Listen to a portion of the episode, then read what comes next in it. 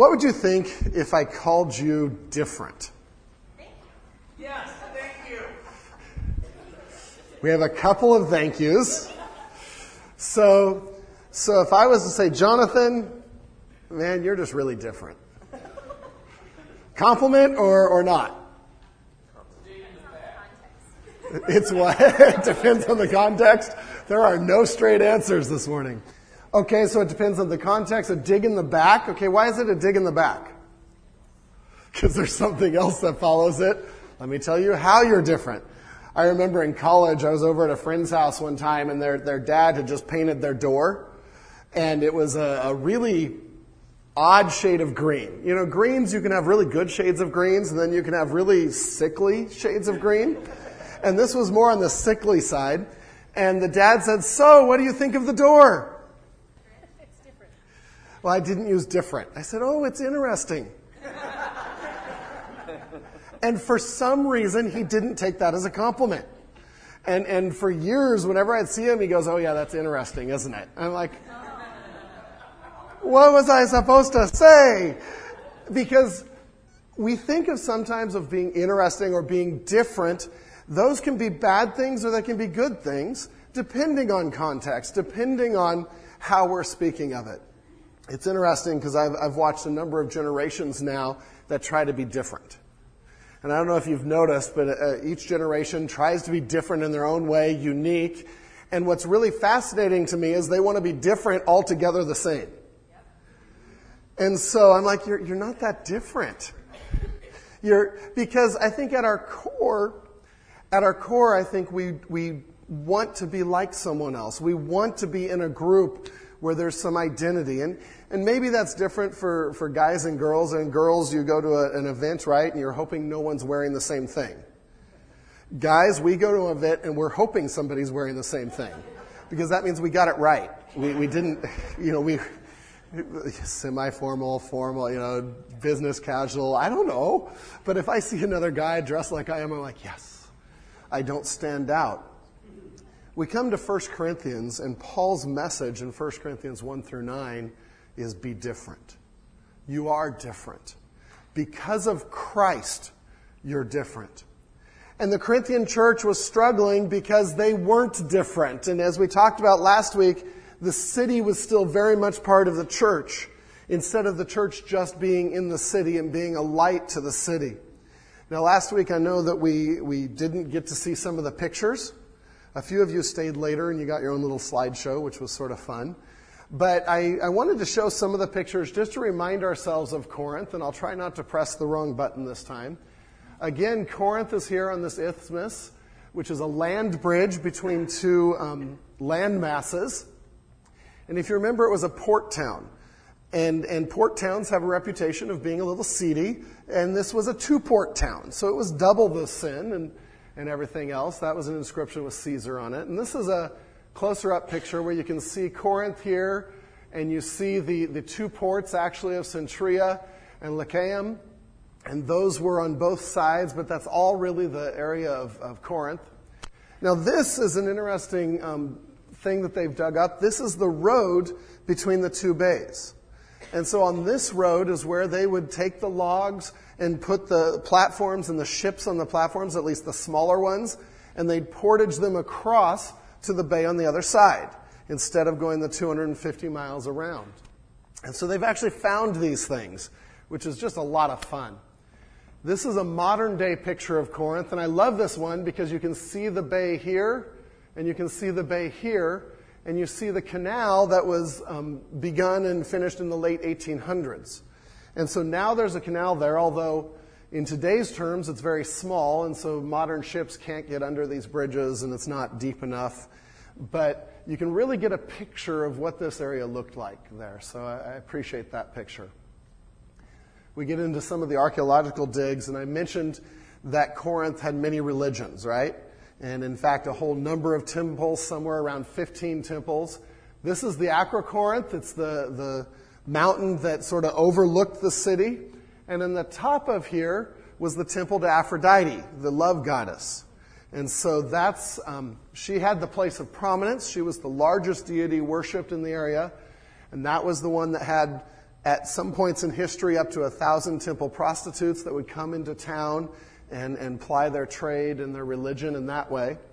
What I liked about this picture is this is the remains of the, the temple to Apollo. Right? And he was the love god of the males. And so you sort of got the picture of, of both of those there. This is some more excavations of Corinth with the Acrocorinth in the background. And so you get a picture of just what some of they were dealing with in this city. This particular picture, and just picture all of last week's information in these pictures. This is from the top of the Acrocorinth where the temple to Aphrodite was, overlooking one of the bays, and down here overlooking Corinth. And so you had a bird's eye view, um, but the height there gave it a, a place of prominence, a place of priority. Here's another view from the top of the Acrocorinth. So that's a little bit of the pictures you missed last week, um, but gives us a reminder of what the city was like. And if you remember some of the things that the church was dealing with, because they had taken on some of the aspects of the city and they, they were struggling in that area.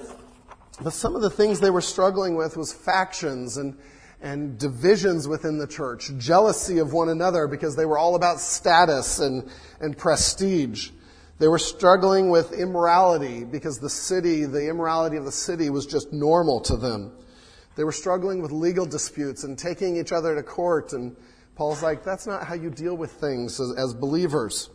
Um, they were struggling with immaturity, with what to do with the, the festivals to the pagan gods. And what happens if another guy in the church believes something different than I do, and we, we both believe that we're, we're walking with God as we practice this?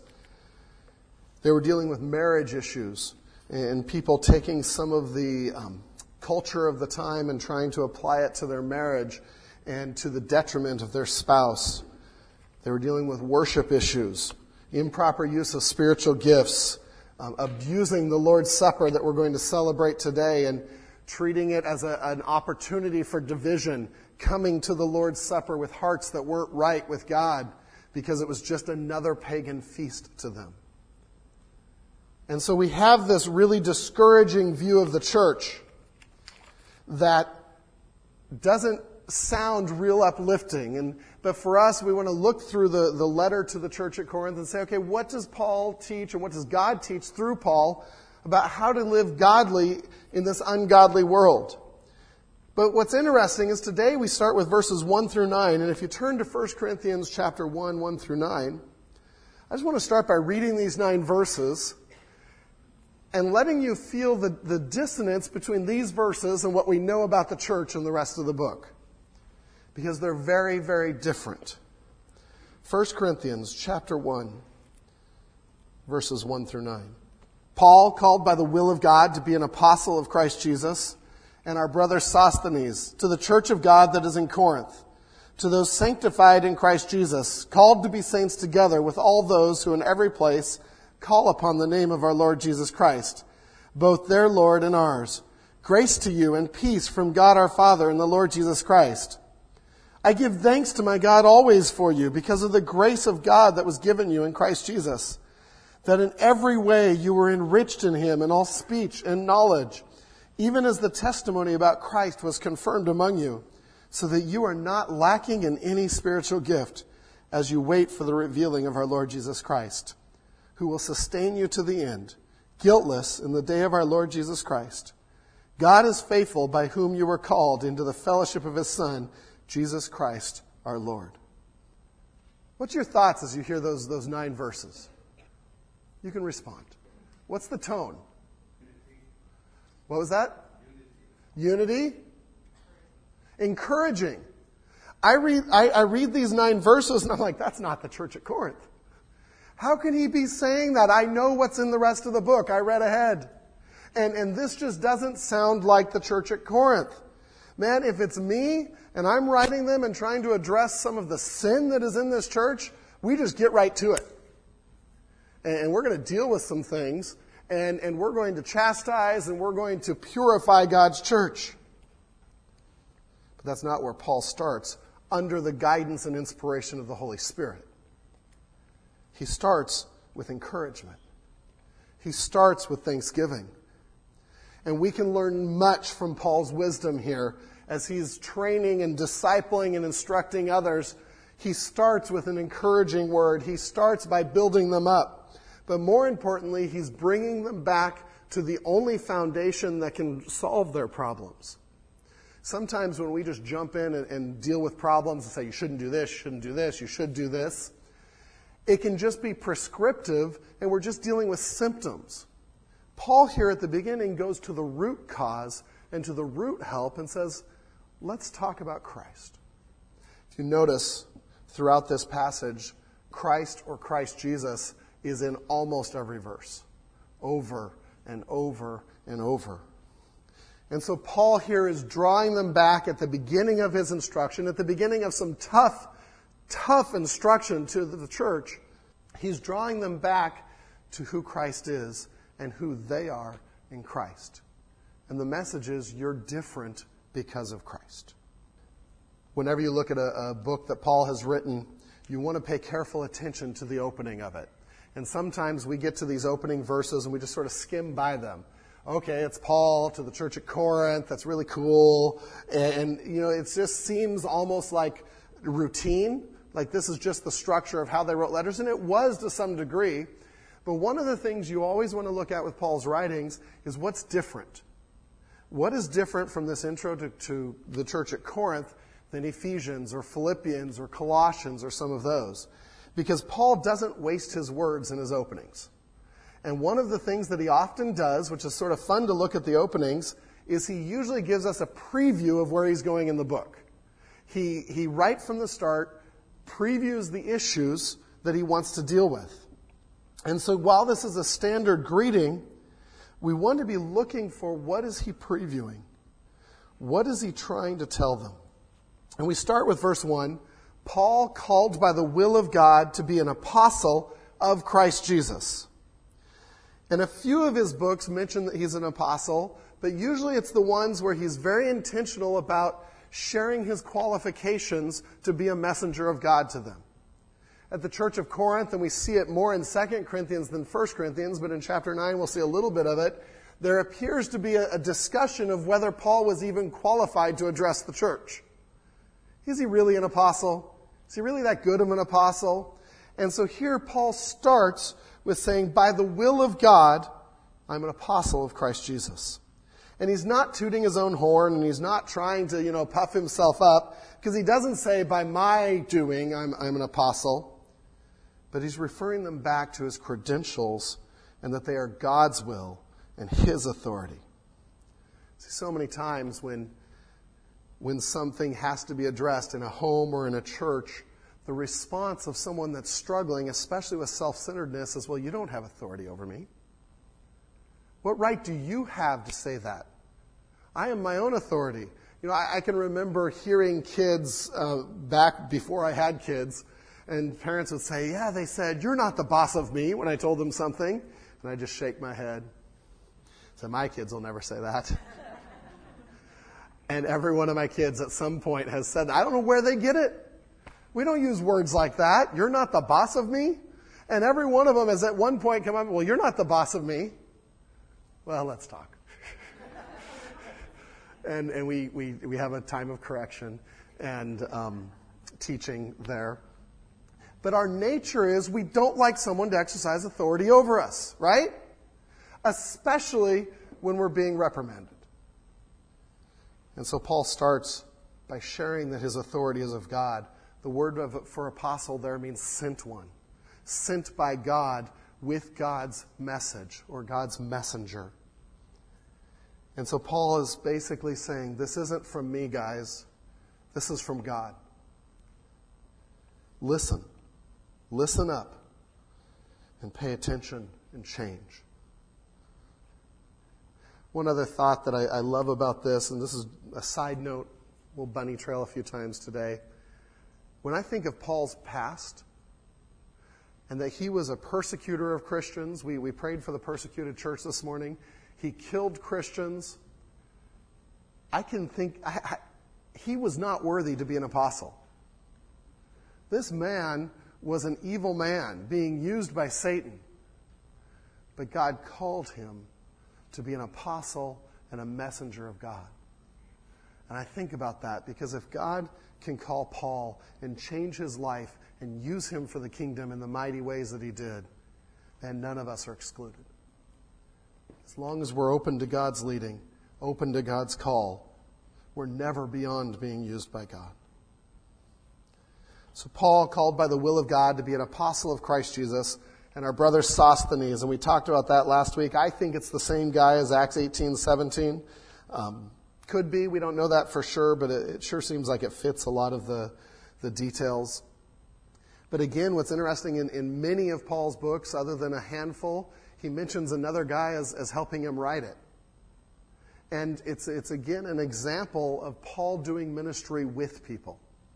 He didn't do ministry alone, but he always did it as a partnership and bringing others along. And this is just another example of that. And so I love the example of Paul as we study through this. But okay, enough with the bunny trail. Let's get back to, to this text. Because in chapter 2, he gets down to it, and we're going to look at four different ways that who Christ is and what he has done impacts the church and prepares us to, to godly living in an ungodly world. So the first thing that we see is in, in verse 2.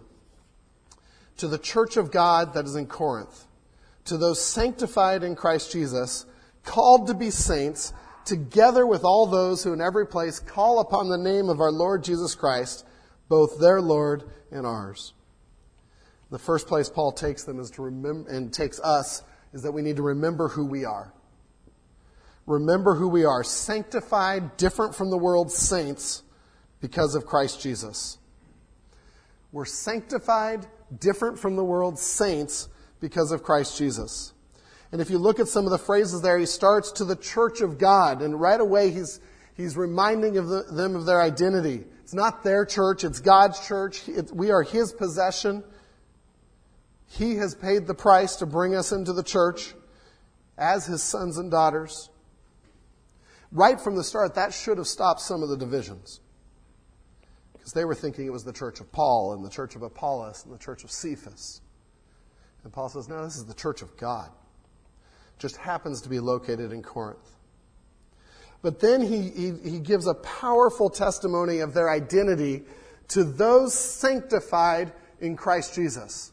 And that word for sanctified is from hagios, which means holy or set apart. And he's saying, You are set apart for Christ Jesus. Now, he's talking to a church with, that's a mess with all kinds of problems, but because they are believers, he said, Your identity is different. You need to stop thinking of yourselves as Corinthians and start thinking of yourselves as saints. We, we talked about this a little bit when we studied Philippians a number of years ago. But what Paul is saying is, you're saints. You know, it bugs me sometimes when, when I hear us dwelling on this idea that we're sinners. And before you hang me for heresy, let me explain. We are sinners, but that's not the end of the story. When we stop there, we're not taking advantage of an opportunity to share what Christ has done. I was a sinner. I still sin. I was a sinner, but that's not my identity anymore. Because Jesus Christ died on the cross for my sin, because I have repented and given my life to Him, in, in God's eyes, I am now a saint. You are a saint. And, and I, the, the, terminology for saints can get in the way here because we think of saints as old dead people that were really spiritual. Every person in this room who is a believer is defined as a saint by God. Sanctified one, set apart for his work. And, and that identity is so important as a foundation if we're to stand for godly living in an ungodly world. We are different in all the right ways.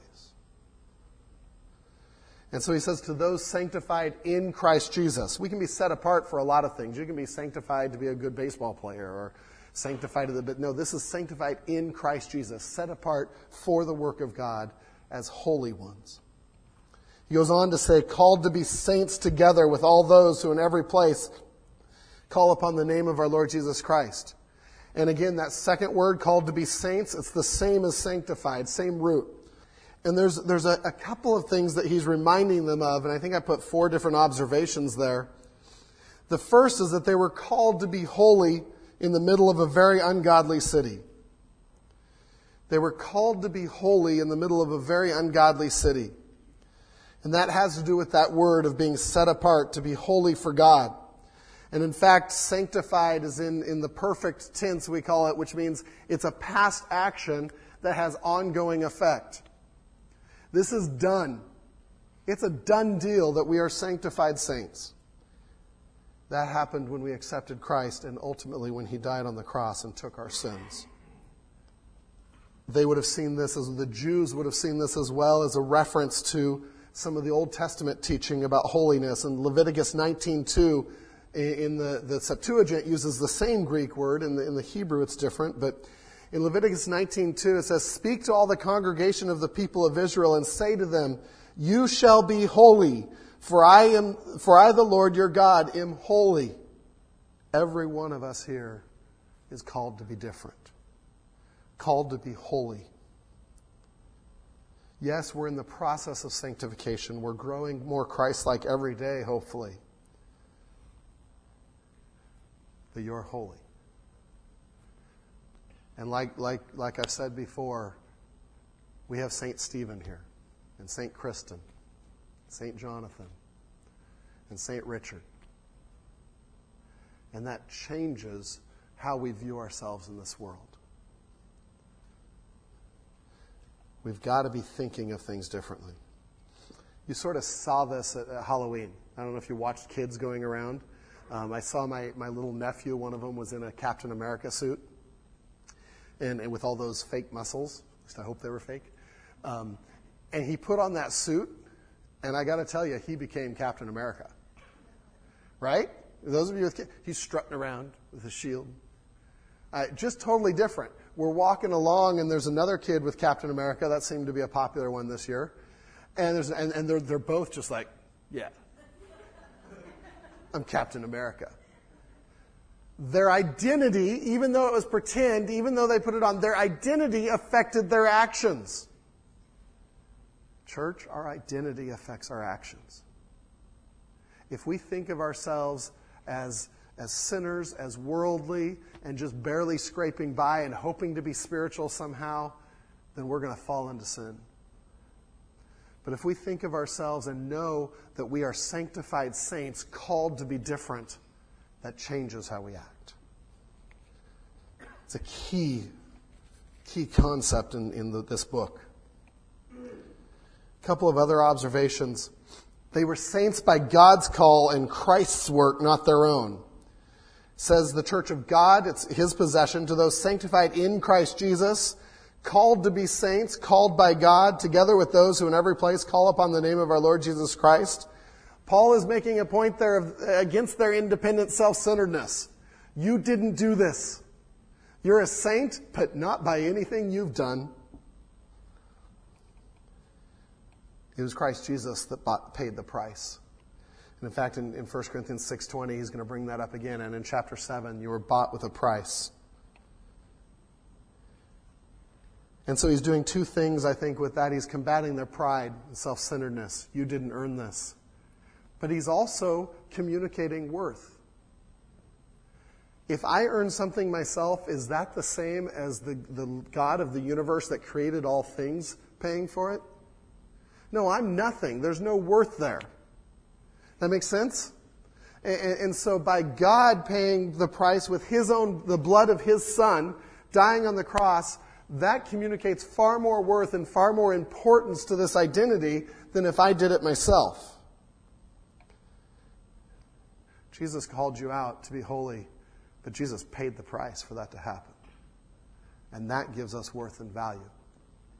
I love the story of a, a young man who had his eye on this girl wanted to marry this girl, and this is in a, in a different time and place because at that point you traded cows for a wife. And the going rate for a wife was about three cows. So he goes to the dad and says, I'd like to marry your daughter, but I don't have any cows yet. So if you could just sort of hold off giving her to anyone else until I, I earn enough cows. And the dad said, Well, you know, I, I really need to marry her off, so I'll give her to you for one cow. And the guy said, No. No, I'm going to earn, earn the right number of cows. A year or two later, he came back with seven cows and brought seven cows in to the dad. And the dad said, No, I, will I'll take one for her. Still haven't married her off.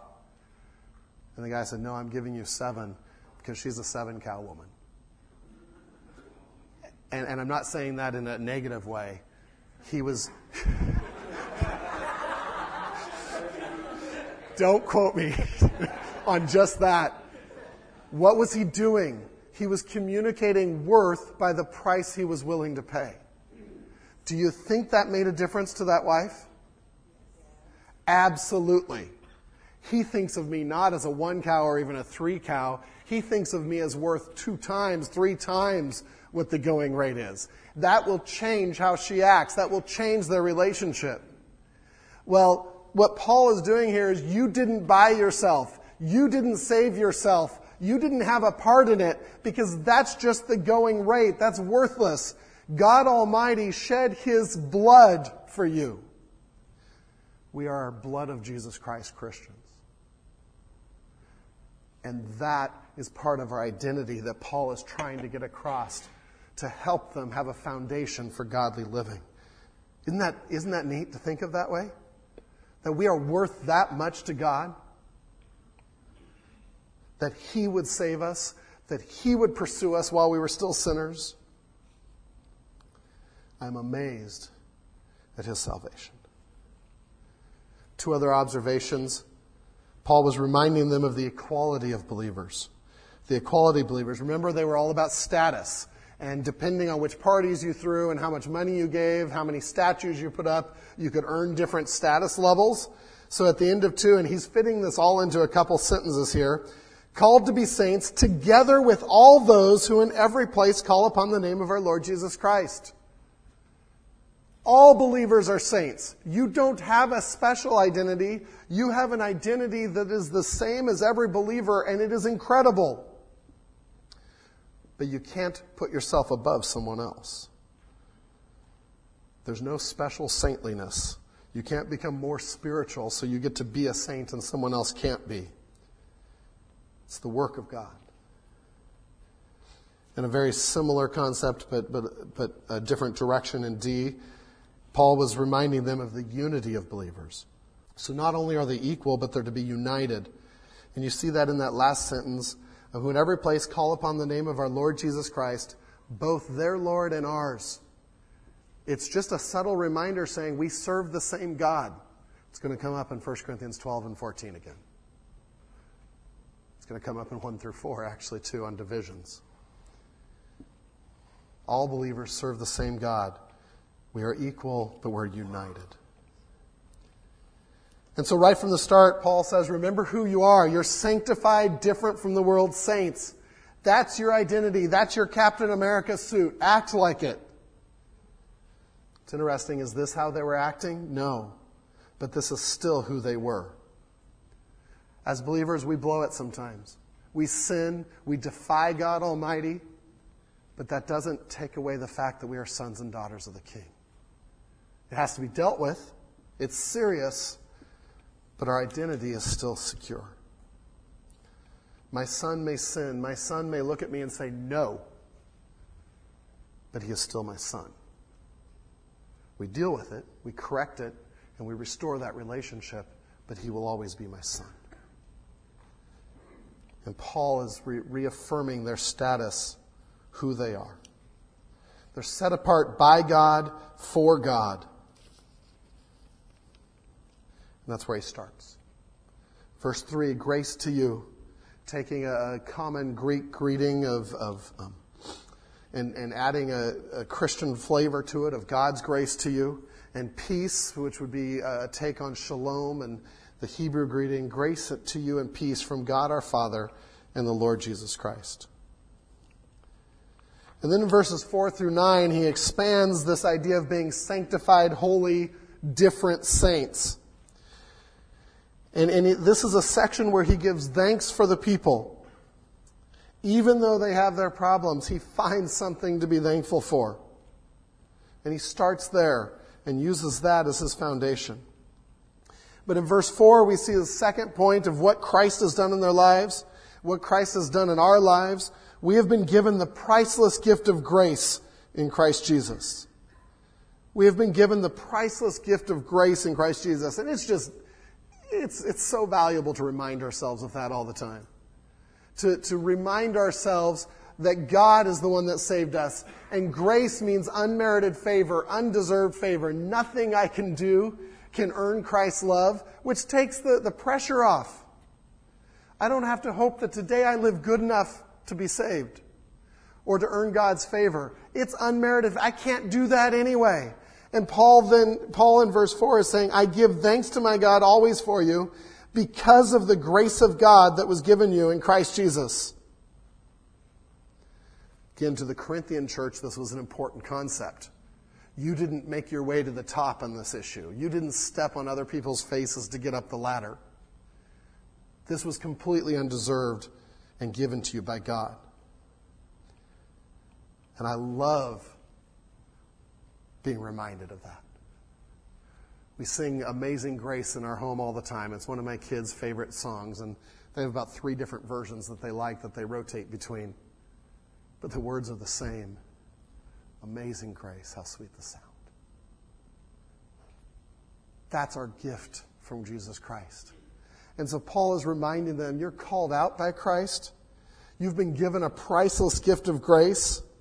And, and, this is so important again to think of godly living in an ungodly world because he's reminding themselves the depth of the gift, which hopefully will be motivation to not drag that gift through the mud of the world. When we remember how incredible God's grace is, we don't want to defy it. We don't want to stain it. I, imagine with me for a moment, Christmas is coming soon.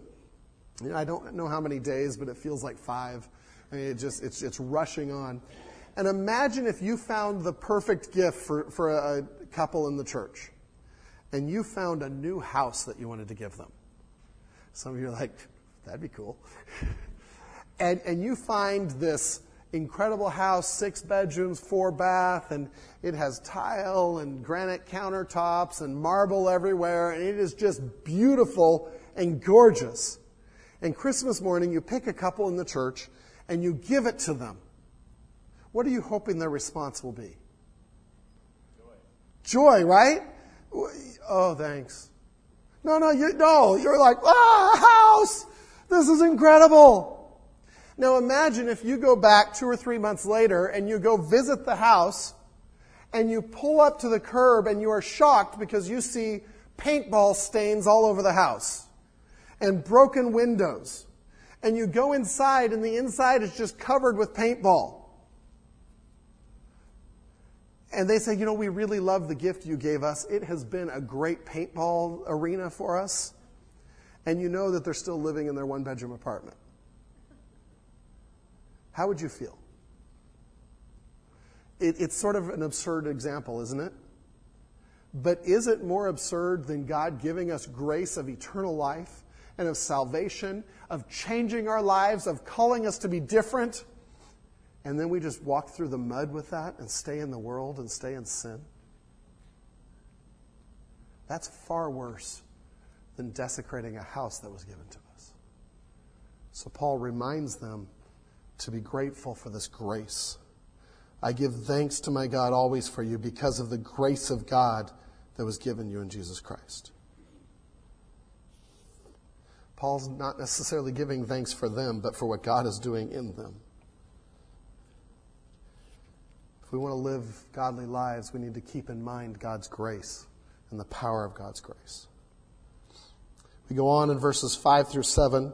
And point number three there is through Jesus, we are abundantly given everything we need to be different. Through Jesus, we are abundantly given everything we need to be different. Verse 5 starts, that in every way you were enriched in him in all speech and in all knowledge. What an incredible statement right from the start. In every way, and the word there is just simply all. In all things, and some of the different versions translate it that way, or in everything. In every way you're enriched by him. And that's the first phrase there. And the word for enriched is really ironic, and, and Paul does this. It, it means to be made rich, to be made wealthy. Remember Corinth? What was it all about? Moving up, getting wealth, becoming rich, being a self made man. And Paul said, in every way, God has already made you rich. In Him, in Christ. This is a gift of Christ to us. And this, this whole introduction is about God's incredible gifts to us through Christ. Jesus touches all of life. He makes us abundantly rich in all of life. And in this context, He's giving us the ability to live holy, sanctified lives in every area by what He's given us. This is the bottomless cup of Starbucks for those of you that like Starbucks. It just keeps giving joy and giving joy and giving joy. If you don't like Starbucks, sorry. And then he goes and gives a little bit more specifics. The second half of verse 5 is really a, a separate phrase, and he's defining a, a couple of, of areas. And so he's really saying, You're rich in every way, and especially in speech and knowledge in speech and knowledge. And those were the two of the things that they valued in Corinth. Their, their speech, being good um, orators and being able to discourse about things, knowledge, the intellectual side of the town. And so Paul is saying, you've, you've already been giving all, given all that you need in those areas. You don't need to chase the world. You don't need to, to be part of what the city is doing on these things. This is a little bit of, of, a taste of what's coming in the book, too, because the issues of gifts were around speech and knowledge, abuse of tongues, abuse of prophecy, um, knowledge holding things against each other for what you could and couldn't do. And so Paul's reminding them those are good gifts. They're given by God. You're just misusing them.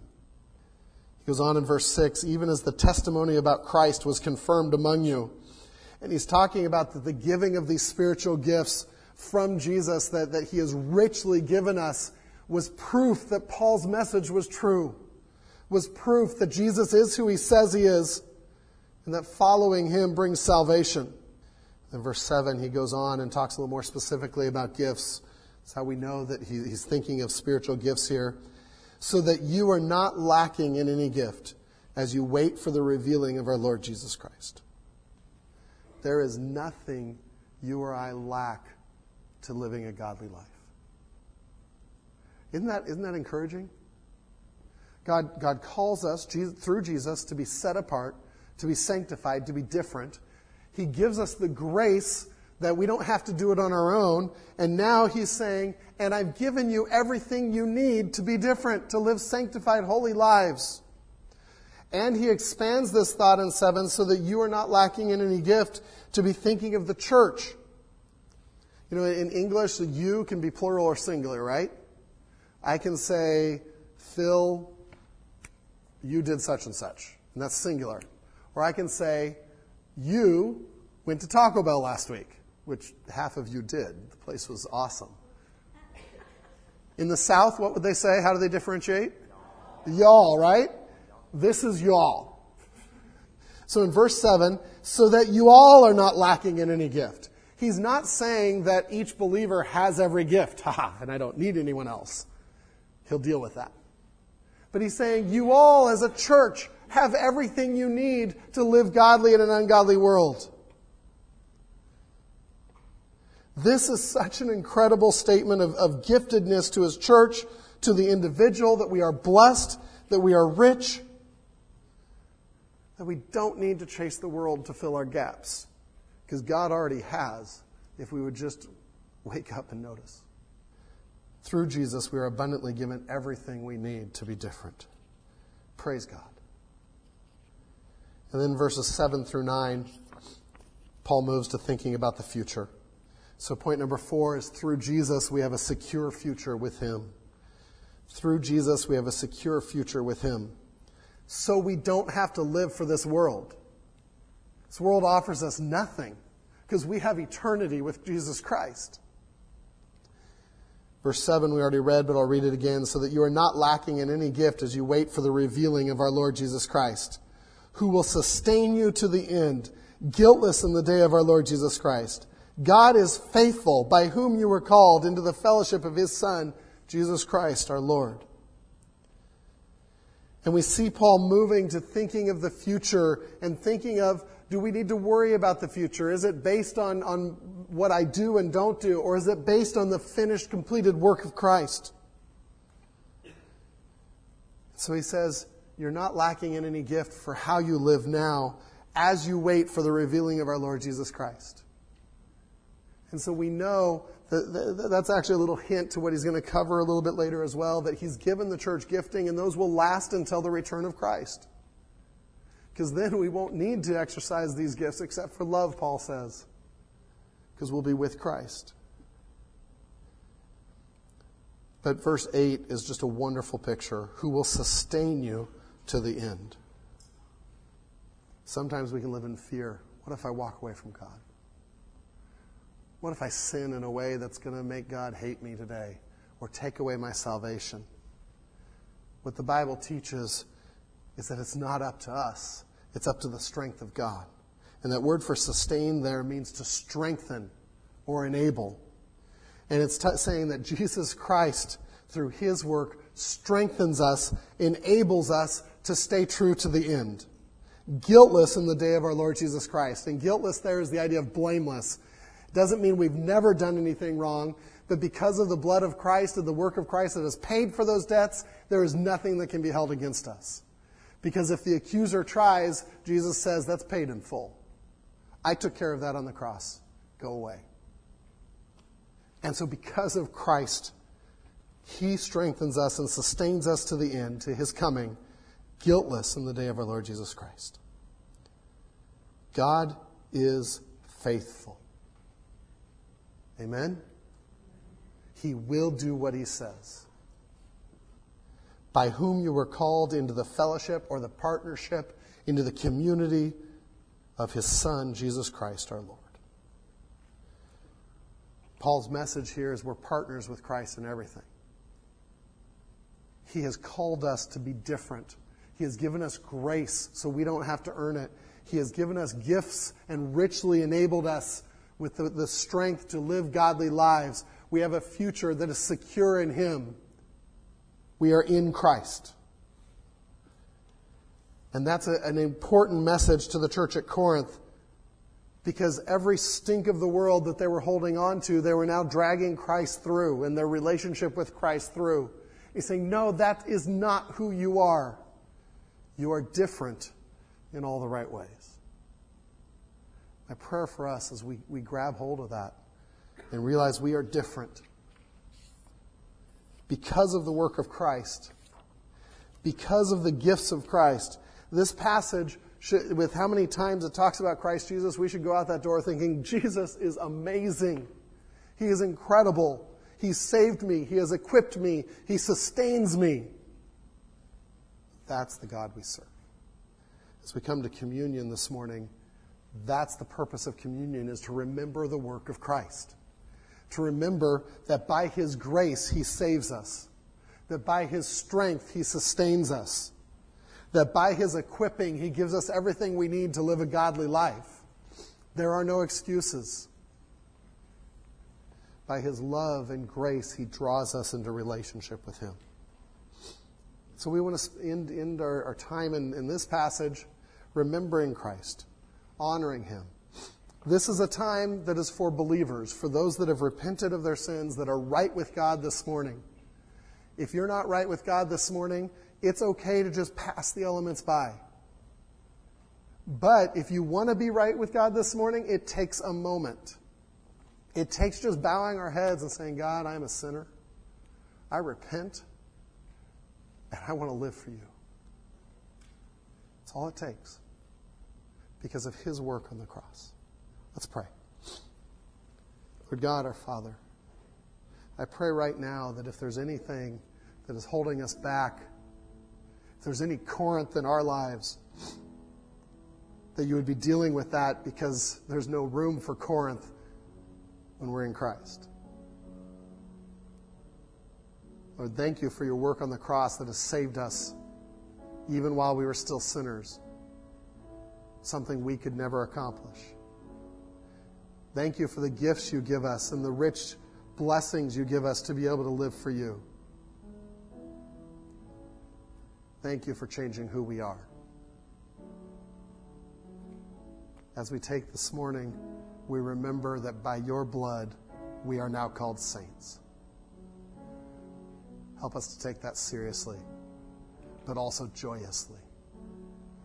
In your name, amen.